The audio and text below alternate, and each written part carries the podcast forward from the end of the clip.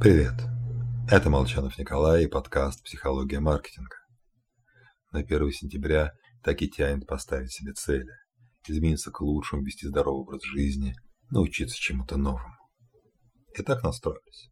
Питаемся фруктами, бегаем по утрам. Настроение отличное. Ведь всем известно, когда откажешься от вредной привычки, желание будет слабеть, слабеть, а потом раз и исчезнет.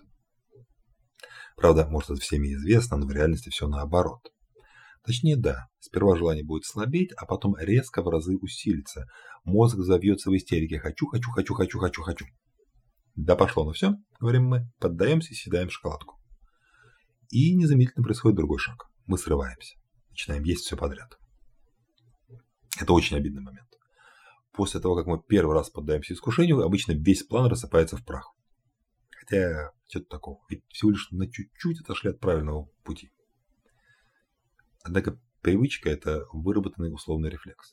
А агония привычки – это неотъемлемая часть ее забвения. Мозг в последней отчаянной попытке пытается вернуть себе привычное подкрепление. Вот представьте, нам прекратили платить зарплату. Мы работаем, а нам не платят.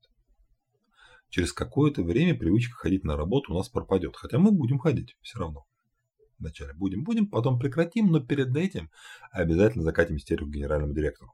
Скажем, что думаем о нем лично и о его богадельне в частности. И вот только после этого прекратим ходить на работу.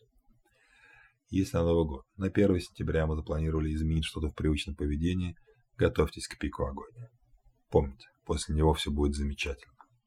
Мы срываемся ровно перед тем, как навсегда расстаться с вредной привычкой. С вами был Николай Молчанов и подкаст «Психология маркетинга».